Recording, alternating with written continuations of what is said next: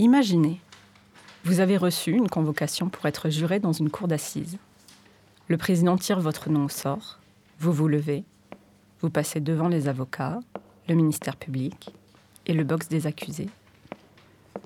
Du coin de l'œil, vous regardez l'accusé, une femme âgée de 55 ans. Personne ne bouge. Les yeux sont rivés sur vous. On vous laisse monter en haut de l'estrade. L'huissière d'audience vous montre votre siège. Vous prenez alors place à côté du président de la cour d'assises de ses assesseurs. Puis, d'autres jurés vous rejoignent. Enfin, le président vous expose les faits. Vous vous rendez compte que les détails sont infiniment plus nombreux et complexes que ceux que vous avez déjà lus dans la presse. Et rapidement, une question résonne en vous. Comment cette petite femme de 55 ans a pu en arriver là? Procès, crimes et faits divers. Fenêtre sur cour, les chroniques judiciaires d'Élise Costa.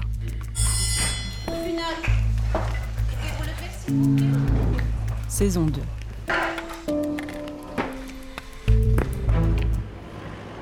Toulouse, mai 2016. Marilyn Planche habite à l'appartement 105 de la résidence Windsor, un ancien hôtel rénové en immeuble de standing. C'est là que sa collègue de travail, Sophie Massala, va la tuer un jeudi à l'heure du déjeuner. Sophie et Marilyn sont toutes deux salariées d'une association d'aide aux travailleurs handicapés. Ce jour-là, Marilyn est en arrêt maladie. Malvoyante, elle s'est récemment fait opérer de l'œil gauche. Sophie Massala a le double de ses clés.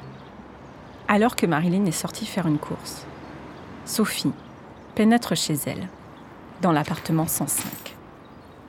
Quand Marilyn rentre, elle ne la voit pas, parce que Marilyn ne voit pas.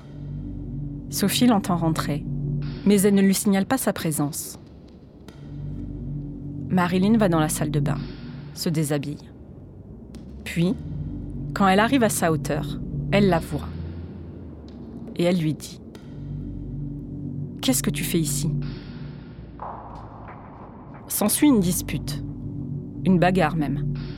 Très rapidement, Sophie attrape une bouteille de rosée sur la table et frappe Marilyn à la tête trois ou quatre fois. Marilyn ne bouge plus. Sophie quitte l'appartement et l'enferme là. Quand elle revient, quelques jours plus tard, Marilyn est toujours à terre, le visage tuméfié. Elle est morte.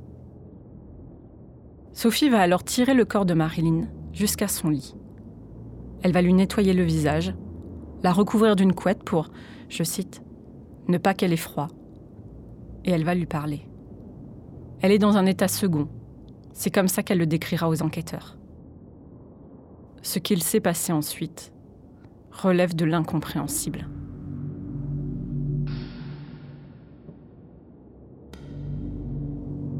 Sophie va découper le corps avec une scie à métaux et un couteau en céramique, emballer chaque membre dans un sac et les transporter dans un caddie à roulettes pour les jeter, de nuit, dans le canal du Midi. Pendant une semaine, les enquêteurs vont découvrir chaque jour une nouvelle partie du corps de Marilyn. Une jambe d'abord, puis un bras.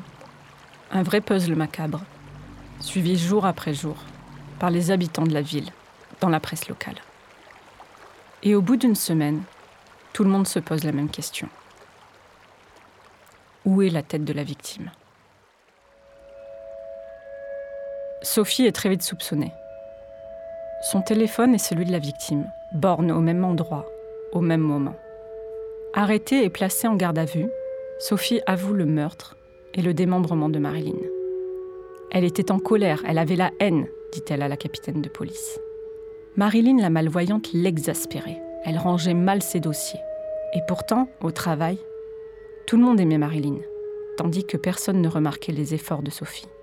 Elle ne voulait pas la tuer, mais il fallait que sa colère sorte. Alors elle a tapé Marilyn. Il fallait qu'elle tape, explique-t-elle.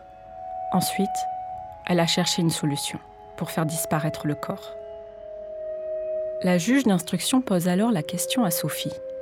Où est la tête? Sophie répond. Je pensais que vous l'aviez retrouvée. Alors, sur une feuille blanche, elle dessine un plan. La tête est enterrée dans le jardinet de sa résidence, sous un buis. Un procès d'assises, c'est oser regarder les faits en face, pour tenter de comprendre l'inexplicable. Ce que je vous raconte ici est un résumé de ce qui s'est passé.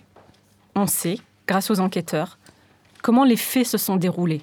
C'est la vérité judiciaire. À l'audience, la photo de la tête, emballée dans un linge pourpre, apparaît sur les grands écrans de la cour d'assises.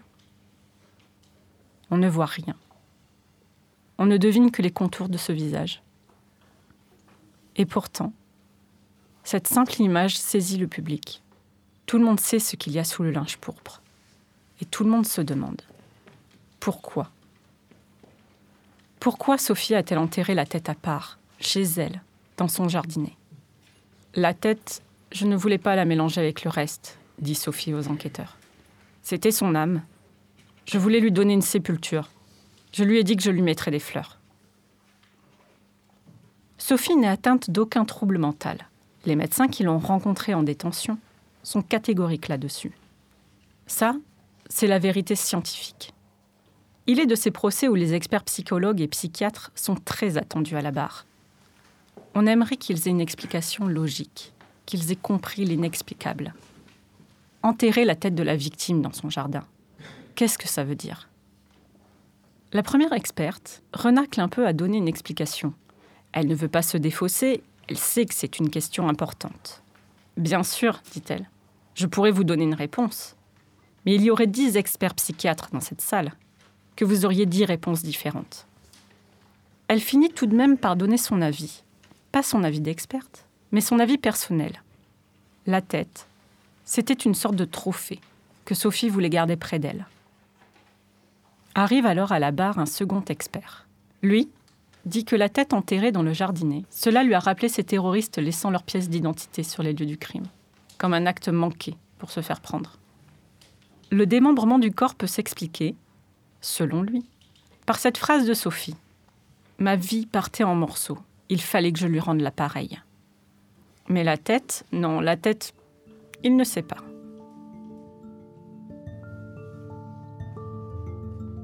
Parfois, on attend un peu trop des experts psychiatres. On leur confère un statut d'oracle. Les avocats, les jurés, les journalistes, parfois même l'accusé, pensent qu'ils détiennent forcément la réponse, qu'ils savent pourquoi c'est arrivé comme s'il détenait les secrets de fabrication du crime. En réalité, chacun y voit ce qu'il peut ou ce qu'il veut y voir. Je me souviens de ce professeur, docteur en psychiatrie, qui nous disait dans l'amphi L'un des domaines où nous allons le plus progresser dans ces 50 prochaines années, c'est la psychiatrie, parce qu'il nous reste tout à découvrir. Et vous, juré appelé sur l'estrade de la cour d'assises Qu'auriez-vous compris? Peut-être faut-il accepter l'existence de plusieurs vérités, de plusieurs explications possibles à la question pourquoi. Et parfois, il faut aussi savoir accepter l'incompréhensible. Le 25 octobre 2019, dans l'après-midi, les jurés de la cour d'assises ont condamné Sophie Massala à 27 années de réclusion criminelle. Fenêtre sur cours est un podcast produit par Arte Radio. Vous pouvez l'écouter sur le site arteradio.com ou votre application de podcast favorite. N'hésitez pas à nous soutenir en laissant des étoiles ou des commentaires. Rendez-vous dans 15 jours pour le prochain épisode.